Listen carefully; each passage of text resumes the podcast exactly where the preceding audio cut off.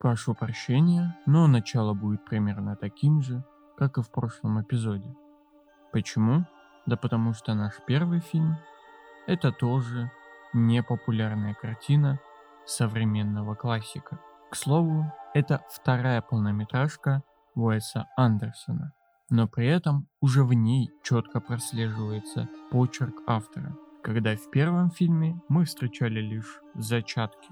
А теперь давайте посмотрим, что же это за характерные черты, по которым мы точно можем определить нашего автора.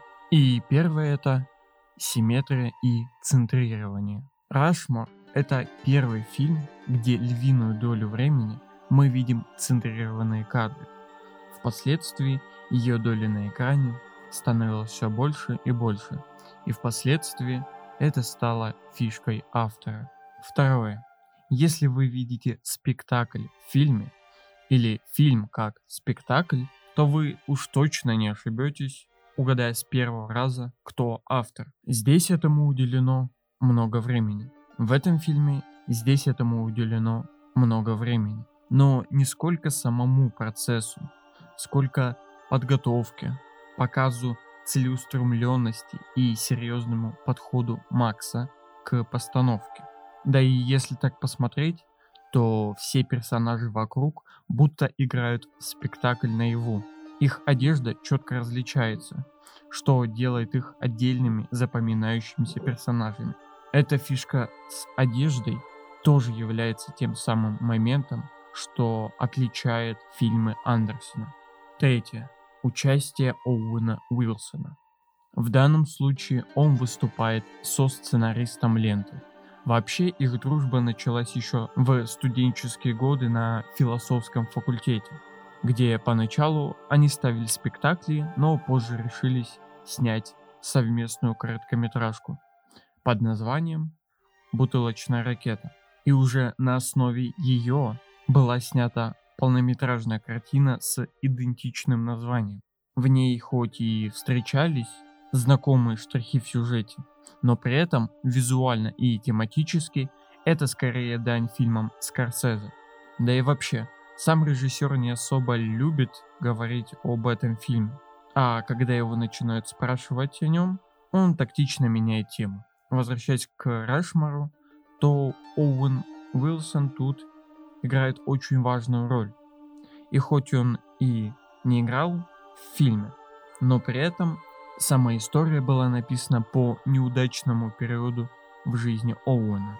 Он тоже учился в престижной школе, но, как вы понимаете, недолго. Однако главный герой этой картины все же больше похож на Уэса в юности. Он также серьезно относился к театральным постановкам, искал себя во многих стезях, да и просто посмотрите на главного героя и Уэса в юности, и все станет понятно. И четвертое – это Билл Мюррей. Как раз с этого фильма начинается близкое сотрудничество Билла и Уэса. Во всех остальных фильмах в той или иной степени персонаж Мюррея появляется в работах нашего режиссера, будь то главная роль в «Водной жизни» со Стивеном Зиссу или персонаж, который так и не успевает на поезд, идущий в Дарджилинг. Вообще, сам Билл согласился сыграть в этом фильме за символическую плату, и лишь только потому, что он был знаком с первой работой режиссера.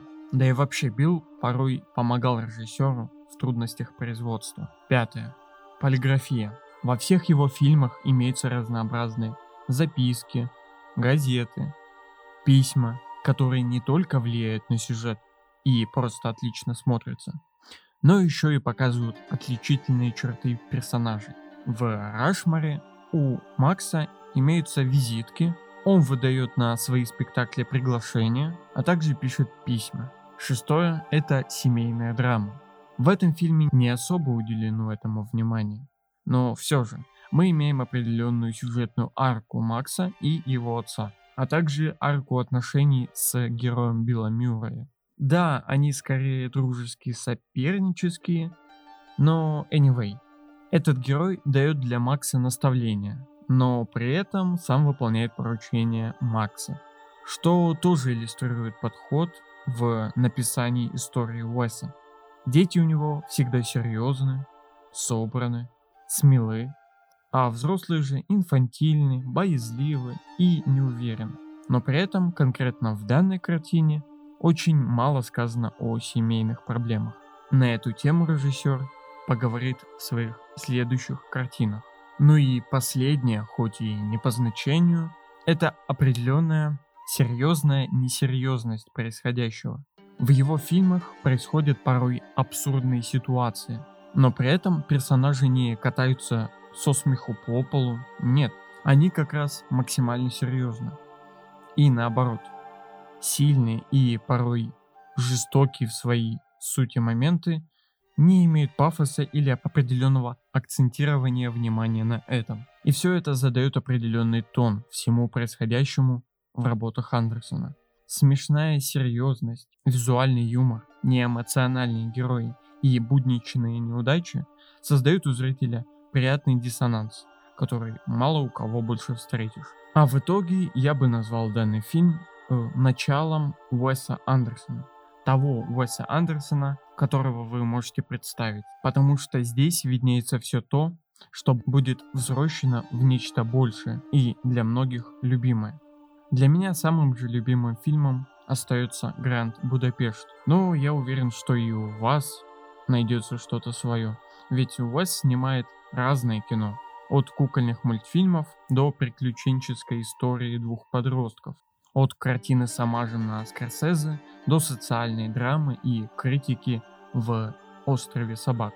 Но при этом мало кто видел Академию Рашмор, хотя для полноты картины я бы все-таки посоветовал ее глянуть. Когда же бутылочную ракету я бы посоветовал всем тем, кто решается полностью посмотреть фильмографию данного автора. Фагот. И вот, этот день настал. Впервые я говорю о российском фильме. И причем для просмотра я выбрал, скажем так, необычный фильм. Он снят полностью на камеру смартфона, но при этом нам и рассказывается маленькая личная драма одного человека. Но прежде чем мы перейдем к самому фильму, давайте я задам вопрос, ну, разумеется, в пустоту. Много ли вы знаете фильмов, снятых в стесненных условиях? Я много.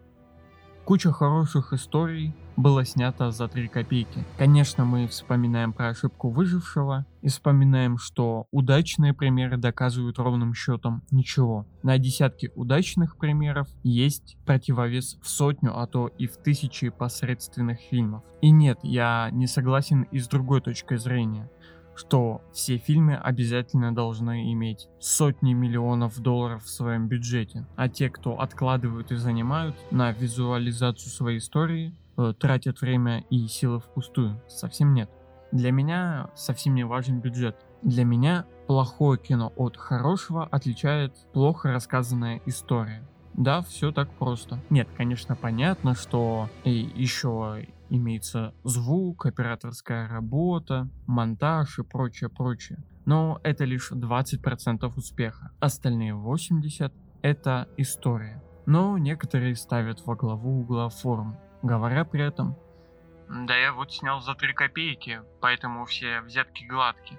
Но им стоит просто показать первые картины многих режиссеров, которые были тоже стеснены в бюджете но при этом они сняли достойное кино, которое можно посмотреть хоть сейчас. И судя по разнообразным интервью, Борис Гудс, режиссер Фагота, понимает это.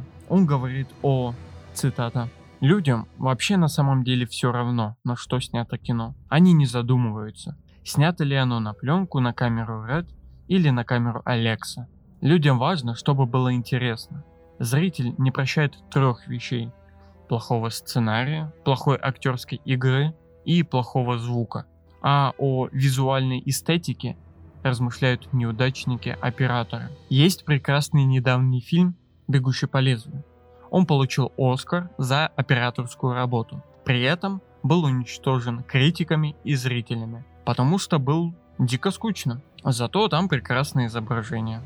Когда люди слышат, что кино снято на телефон, они представляют какое-то хоум-видео. К сожалению, и такое есть. А потом смотрят наше кино, что Фагот, что Смерть нам к лицу, смотрят Содерберга, и вопросы отпадают. Знаете, сколько раз я слышал? Если бы вы не сказали, что это на телефон снято, я бы даже не подумал. Конец цитаты. Также стоит отметить, что Борис имеет за плечами огромный опыт в съемках. Он работал в рекламе, клипах, сериалах, снял три полнометражки, закончил курсы режиссеров и сценаристов, так что нельзя обвинить его в непрофессионализме или свести все к первому неудачному опыту. Поэтому я буду говорить о данном фильме как о полноценном взрослом произведении, не давая каких-то поблажек тому, что оно было снято на телефон. Хотя, как правильно отметил сам Борис, история, написанная для маленькой камеры, не равно истории, написанной для большой. С этим я, пожалуй, согласен и прошу учесть. И давайте перейдем к самому фильму. Он повествует о молодом человеке, проживающем в Москве, который имеет работу, девушку и сестру с мамой. Да, с ним может себя сопоставить практически любой зритель, что в принципе и соответствует правилу маленькой камеры, маленькая история. Но как и в любой истории, что-то должно пойти не так. И тут все начинается с проблем с девушкой. В конечном итоге главный герой решается на то, чтобы разорвать эти отношения. И ему в голову приходит просто гениальная идея, а давайте-ка я скажу ей, что я гей. Что, кстати, обыгрывается в названии. Фагот так по-английски называют парней, которым нравятся другие парни. Естественно, в грубой форме. Но дабы это название имело еще больше основания, герои наделили суперспособностью, которой он владел в юности. Он играл на фаготе. Это такой духовой инструмент. И вот пример того, как этот инструмент звучит.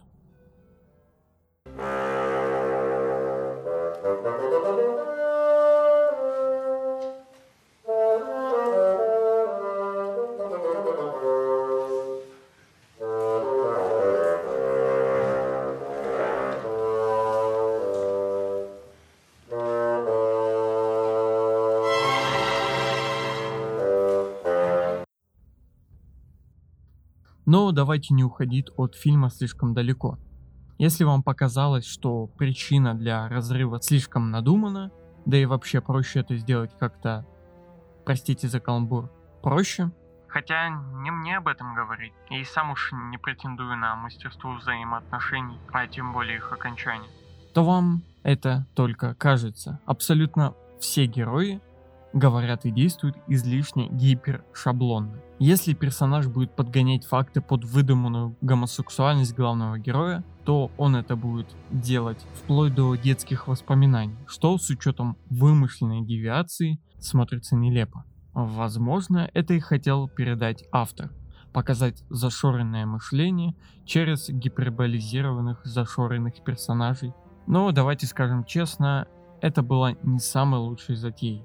Как мне кажется, автор думал, что в них любой зритель увидит знакомые лица из своего круга общения. Но, как мне показалось, это было ошибкой, так как если и вводить гротескных персонажей, то их либо стоит как-то высмеять, либо по ходу истории подвергать сомнению их взгляды, дабы в конце они стали другими. А мы в свою очередь больше поняли истинную сущность или же первопричину их мыслей. Но здесь этого не происходит от слова совсем. Если девушка вела себя так, то и в конце она проявит себя ровно так же не лучшим образом. Если наш главный герой был тряпочкой, который всех боялся и боялся просто что-то сделать, дабы изменить ситуацию, то и на протяжении всего фильма он только говорит, а не делает. А если кто-то посчитал, что в финале, сказав «нет» и уехав вопреки всему на футбол, он показал, что обрел стержень и тем самым показал, что свои желания важнее, то это не особо работает, так как персонажу стоит менять поведение и допереть до чего-то постепенно. Просто лично я в конце, кроме как «Ага, ну ясно все с вами», ничего другого и не почувствовал. Опять же вспоминаем, маленькая камера, маленькая история. И тут это вроде работает, только не сама история. К сожалению, у Бориса Гуца совершенно не получилось удачно сыграть со столь сложной темой зашоренности нашего менталитета и всеобщей гиперболизации. Что касается звука, операторики, монтажа, все это выполнено на достаточно высоком уровне. Но опять же, если учесть, что сейчас YouTube имеет такое положение, что буквально каждый привык к тому, что любой блогер уже научился в красивую картинку, звук и монтаж, поэтому и удивляться, скорее всего, нечему. Вот если бы было все наоборот, а именно какие-то проблемы со съемкой, то тут уже возникли бы вопросы. Так как, повторюсь, каждый второй на коленке делает для YouTube что-то качественное с технической точки зрения. А вот что касается актеров, то, как мне кажется, они тоже выполнили свою задачу хорошо, так как, скорее всего, была установка сыграть вот таких вот персонажей с подобным поведением и подобными мыслями. И они сыграли именно их. Так что к ним никаких претензий мы не имеем. А в итоге я даже не знаю, кому посоветовать смотреть этот фильм. Ведь все равно все сводится к тому, если вас все вышеперечисленное как-то заинтересовало, то это значит как минимум вы уделите этому внимание. А если нет, то на нет и суда нет. А на больше я и не претендую. Пушки Акимбы. А теперь давайте поговорим об одном фильме, который отдувается за двоих. Ведь он новый, буквально этого года, и еще его можно характеризовать как очень странный фильм. А для меня это уже отличное сочетание. Как раз поэтому я и взял его сюда. Ставший мемом Дэниел Редклифф с пушками в руках для меня не стал никаким удивлением, так как, судя по его последним фильмам, я был готов к чему-то странному в его исполнении. И знаете что? Я не прогадал. Более того, мои довольно приземленные, порой насмешливые ожидания благоприятно сказались на моем финальном вердикте. По правде говоря, я ко всему отношусь без высоких ожиданий, но здесь отдельный случай, так как человек, стоящий перед полицией, во всем домашнем, держащим в руках пару пистолетов с недоумевающим лицом, это прям образ идеального трэш-боевичка, и не претендующего ни на что более. И скажу прямо, и здесь меня удивили так как получается довольно-таки бодрый и забавный боевик, что уже ставит картину совершенно на другую ступеньку.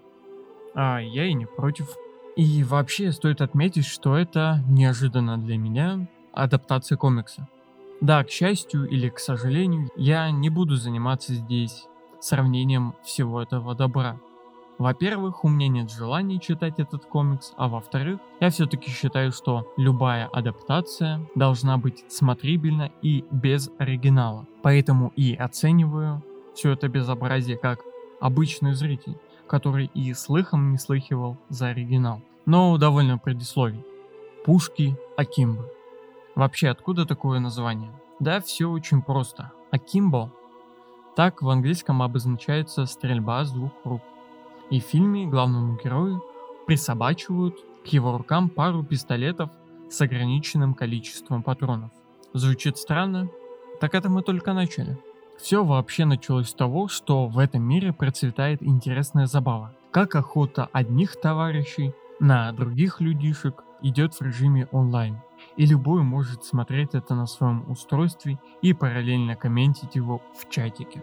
Так вот, Однажды в свой выходной наш герой решил потроллить кого-то в интернетике. И вдруг бац, оказывается, он троллил не тех людей, а именно организаторов этой онлайн-баталии. Теперь ему придется поплатиться за свои слова. Как? Ну, ему в руки вживляют пушки, и он обязан участвовать в этой вакханалии, убивая других. И пока мы не перешли непосредственно к экшену, стоит отметить, что эти штуки в руках, мягко говоря, мешают ему в реальной жизни. В основном на этом и будет строиться львиная часть шуток и курьезных моментов. Также стоит отметить, что Майлз, так зовут главного героя, пацифист и вообще славный парень, что тоже показывается через его отношения с окружающими. Да и вообще он гневается только в интернетике. Эх, как же жизненно. Так вот, если не брать в расчет все безумство происходящего, что, кстати, сделать, ну, очень сложно, так как здесь этим пропитано буквально все. Но, anyway, если мы даже попытаемся это сделать, то у нас останется лишь довольно-таки простецкий сюжет, однако в нем есть интересные персонажи, они попадают в забавные ситуации, да и вообще между ними создаются многослойные взаимоотношения.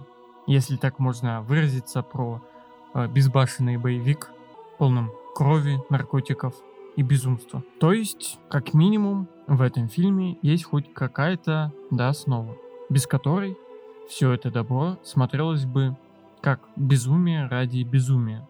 Хотя так оно и есть. Да и вообще.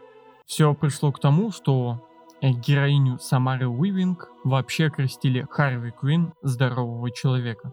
И, скажем прямо, не безосновательно. Новоиспеченная Харли, она странная, она торчит на чем-то, что делает ее еще более смертоносной, но при этом всем она отлично управляется с оружием. Ее сумасшествие скорее ее сильная черта, так как поэтому ее боятся все остальные. Также у нее есть свои слабости и причины оставаться в живых. Да, на самом деле это банальная причина, но при этом всем она не видится нам как просто сумасшедшая девушка, убивающая всех налево и направо. Чего не скажешь о реальной Харди в последних фильмах. И плюсом ко всему, здесь она отвечает за красоту экшена. Она делает убийство очень изобретательно, и когда у нее закончатся патроны, будьте уверены, она найдет другой способ умертвить соперника. Ну и главный герой. Он тоже довольно-таки интересен своими слабостями. Он астматик, он славный парень, к нему плохо относятся на работе, у него какие-то неровные отношения с бывшей, но при этом он не глуп. Как минимум он работает в IT-компании. Да и вообще выпутывается из сложнейших ситуаций. Звучит странно, но в его действиях нет безумия. Все нелепости происходят лишь из-за контекста ситуации, в которой он попал. Также он придумывает план действий и вообще с переживанием относится к Никс. И вообще нам показывают его как человека, который не особо этого хочет. Стреляет он просто мимо, а когда попадает в кого-то, то это выглядит максимально нелепо. Да и вообще несколько раз нам показывают, будто бы он кого-то убил, но потом проходит какое-то время и выясняется, что это не его рук, э, в прямом смысле этого слова, дело. И в итоге я хочу сказать, что это довольно-таки нескучный ситуационно экшен-боевик с закосом в трэш и угар. Если вы любитель всего этого добра, то милости прошу. Не ждите, конечно, красоты в духе Дэвида Литча. Он совсем про другое. Он про суровый реализм, боевую акробатику в интересных локациях и связанную с этим превосходную операторскую работу. Здесь же все более комиксно, а безумие и ситуационный юмор ставятся на первый план. Shadow of the Colossus. Оригинальная игра Фумиды Уэды вышла на свет в далеком 2005 году еще на второй по счету приставке от Sony. Позже она была выпущена в виде HD переиздания на PlayStation 3, в том числе в качестве сборника, где она соседствовала с другой работой от данного геймдизайнера Айку. И хоть Айка была выпущена ранее, а именно в 2001 году, тем не менее, сам геймдизайнер говорил, что определенные связи между этими двумя играми есть. Но считать Тень Колосса прямым приквелом к Айку неверно. И знаете, я более чем с этим согласен. Да, игры имеют несколько общих деталей. Существа тени, рога. В одной игре мы сопровождаем девушку, а в другой же спасаем. Плюс в данных мирах имеется свой похожий вымышленный язык. Но при этом всем они играются совершенно по-разному. В Айку мы постоянно контактируем с окружающим миром. Мы перетаскиваем блоки, бросаем предметы, решаем определенные несложные задачки, прыгаем, опять же, сопровождаем даму, сражаемся со здешними врагами тенями. Все это создает определенную вовлеченность, тактильность и веру в реальность этого мира. Где же в Колоссусе мы имеем заброшенные, обветшалые древние постройки, меж которых лишь обширная пустошь, где нет практически ничего. Но это обманчивая картина. Чем дальше вы будете скакать на своей лошади Арно, тем больше разнообразия вы будете встречать. Но не стоит думать, что это разнообразие выступает развлекательным фактором. Хоть тут, очень грубо говоря, но открытый мир, при этом он пуст. Населяет его лишь трава, да отдельно стоящие деревья. На некоторых из них растут фрукты и бегают ящерицы. Ну и конечно же, ну и конечно же, в отдельных уголках этого мира проживают 16 колоссов. И хоть в этом мире имеется несколько климатических зон и местностей, от болот и лесов до пустынь и скал, это нисколько не радует, так как музыка и твоя цель убить, возможно, единственное существо, что проживает на этой местности, только и делает, что эмоционально нагнетает одиночеством, тоской и безысходностью.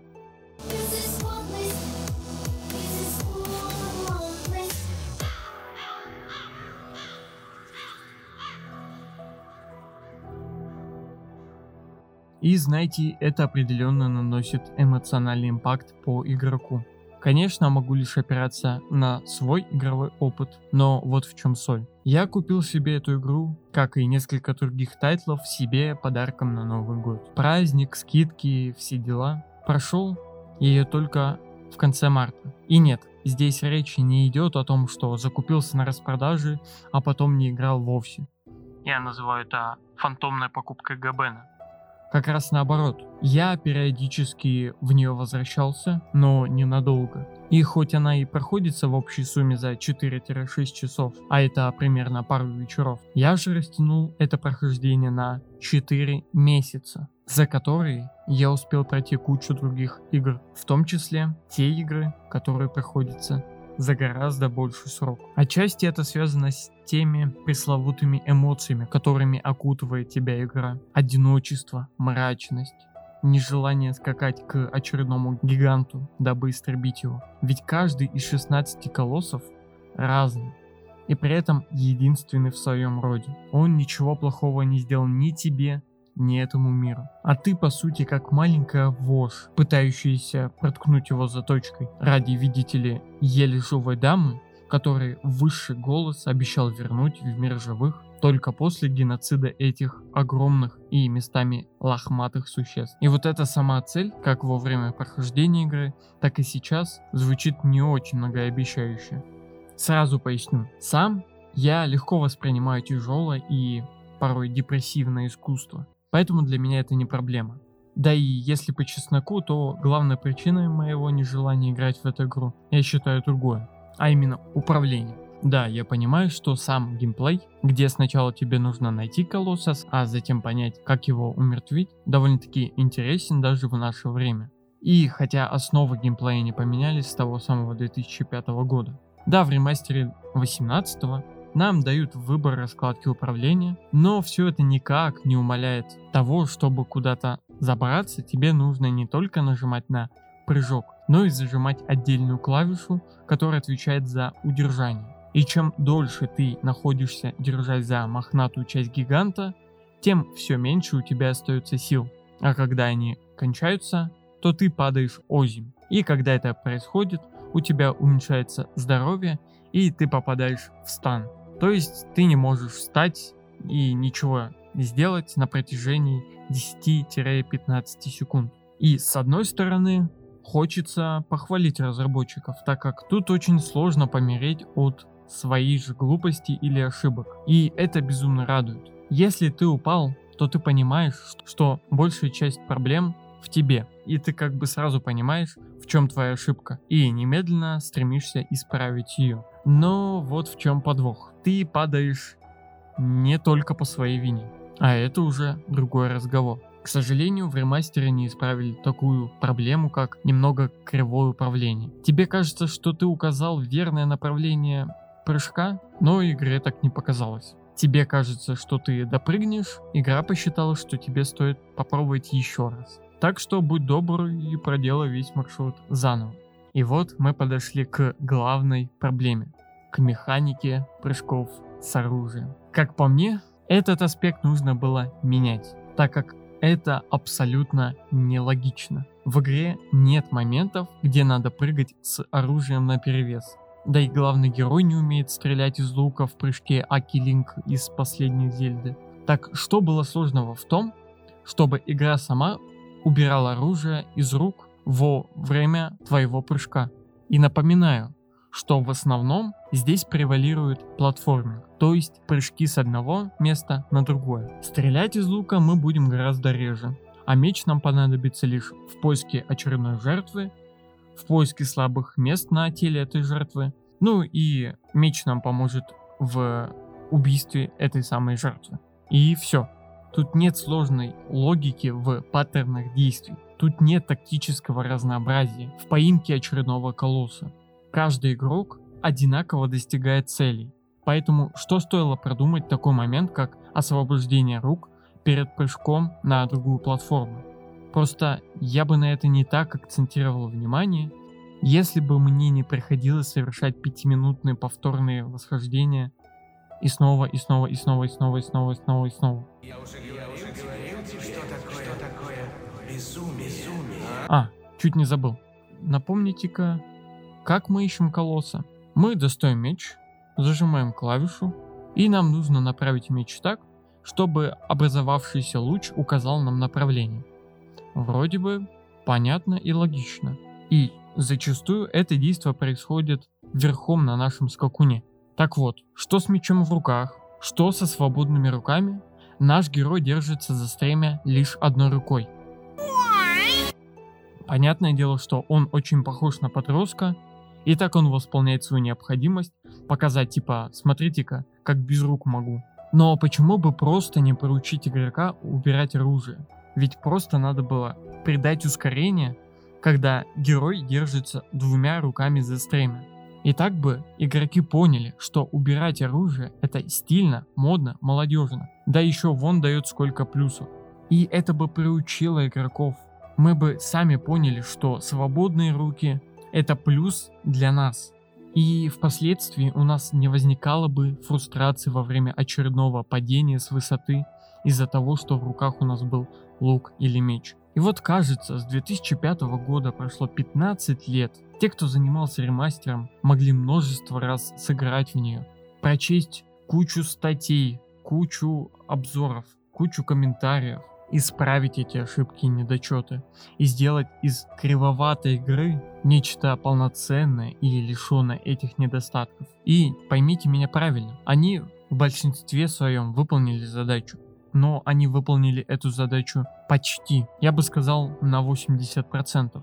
А вот в остальные 20 входили бы кривоватый платформинг, недоработанные механики, о которых я говорил только что, и немного непродуманные колоссы. А вот сейчас я об этом вам и расскажу. По правде говоря, в игре в принципе нет никакой сложности в том, чтобы забраться на монстра. Ты думаешь несколько минут, пытаешься забраться на него, если не получается, действуешь по-другому. Да, он может тебя задавить, но при этом их удары не ваншотят. То есть у тебя есть шанс убежать от него, дабы восстановить стамину и отхилиться. Благо, что гиганты не гоняются за тобой, а имеют время интереса. То есть вы им интересны лишь когда попадаетесь на глаза или будете их атаковать, ну или будете карабкаться по ним. Звучит вроде неплохо, да и работает примерно так же. Только вот в чем прикол. Когда ты падаешь, или когда тебя задевает ударной волной, ты лежишь секунд 10-15. И поверьте, это очень и очень долго. Я повторюсь, вы лежите в стане, вы не можете сделать ровным счетом ничего. Разве что оценить последующие действия колосса. Но это все сводится к тому, что ты лежишь, ты понимаешь и принимаешь свою ошибку. Ты хочешь быстро встать, дабы не совершать ее боли. Да и просто ты как бы понимаешь, что ты не хочешь получать очередной дамаг. Поэтому ты хочешь побыстрее встать и убежать с линии атаки. Но при этом подобных противников не так много. А из тех, что совершают такие действия, их нужно вывести на то, чтобы они ударили либо рукой, либо оружием по земле, и вы по новообразовавшемуся уступу забрались вверх. И вот здесь возникают трудности, так как когда этот гигант бьет по земле. Если вы не успели отпрыгнуть, вас опрокидывает ударной волной. И пока вы лежите, вы понимаете, что когда вы встанете, колосс успеет подняться на ноги, пройти Ведьмака на платину, сделать дела по дому, хорошо выспаться, и уж только потом, когда вы станете, он соизволит обратить на вас внимание. Но это, в принципе, ладно. Болезненно, но не смертельно. Но вот что меня точно вывело, так это два остальных колосса. Вот здесь я дропал игру очень много раз. Я материл всех создателей, всех левел-дизайнеров, всех тестировщиков, всех на свете, кто упустил это. Так вот, в игре есть два небольших четырехногих колосса, которые больше похожи на бизонов. Так вот, они бодаются. И фишка в том, что когда они сбивают тебя с ног, ты опять лежишь эти 10-15 секунд, но благо они лежачих не бьют и отходят на безопасное расстояние. А когда вы уже встанете, у вас будет определенный временной зазор, когда вы успеваете от него отпрыгнуть. И в принципе это работает в 90% случаев. И вот как раз я дропал из-за оставшихся 10%, так как не продумано вот какая деталь. Это угол карт. Если данные соперники вас загнали в угол, то все, вы мертвец в любом случае. Действует следующая последовательность действий. Тебя сбили с ног, ты лежишь себе в уголочке, враг отошел, но при этом смотрит на тебя. Идет анимация поднятия на ноги, и если в этот момент посмотреть на противника, то мы увидим, что глаза его меняют цвет, что означает враг вас заметил, текайте с городу. И ты пытаешься убежать с линии атаки. Но так как врагу плевать на это, он снова вас бодает, снося здоровье. И вы никак не можете прерывать этот порочный круг. Но только когда вы возвращаетесь к нему и пытаетесь избежать этих углов.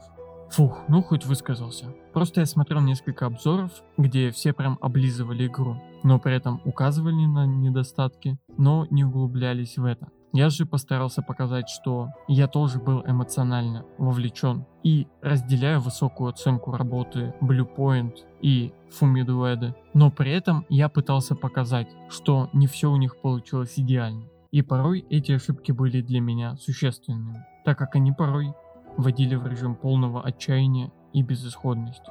Но при всем при этом я считаю, что как игра Shadow of the Colossus 2018 года отличная.